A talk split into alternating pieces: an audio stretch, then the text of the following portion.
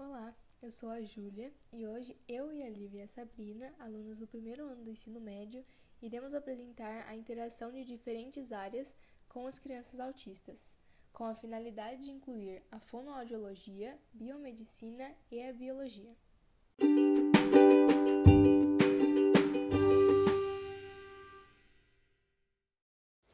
Sobre a metodologia do nosso projeto, ela foi dividida em três capítulos, na qual no capítulo 1 abordamos sobre o que é o autismo e as principais características das crianças com transtorno do espectro autista.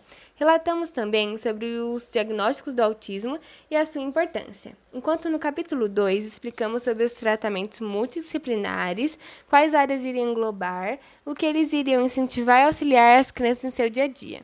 Detalhamos também como cada uma das três áreas escolhidas por nós iriam atuar nesses tratamentos. E por último, o capítulo 3 foi onde realizamos uma entrevista com dois profissionais, uma psicopedagoga e um psicólogo, que trabalham com as crianças autistas. Tivemos a iniciativa de realizar essa entrevista com eles, para termos mais conhecimentos de como é trabalhar com essas crianças e saber mais sobre as suas experiências com elas. Portanto, sobre a metodologia, foi isso.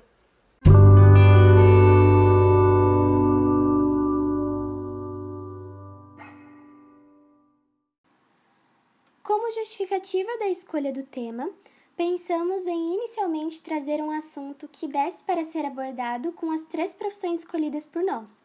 No caso, achamos que o trabalho realizado pela fonoaudióloga com as crianças autistas poderia ser aprimorado com uma ajudinha de outras áreas, como a biomedicina e a biologia.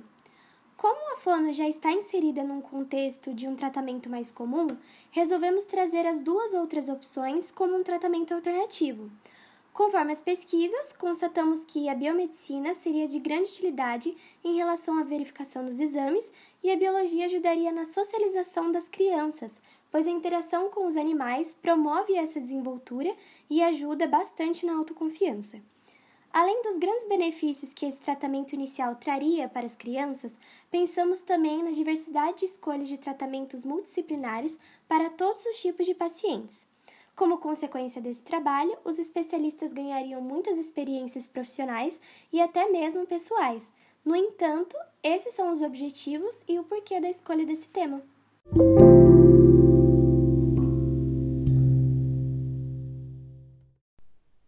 Concluímos que o intuito é trazer um tratamento multidisciplinar com o maior conforto possível para cada paciente, atendendo suas devidas necessidades.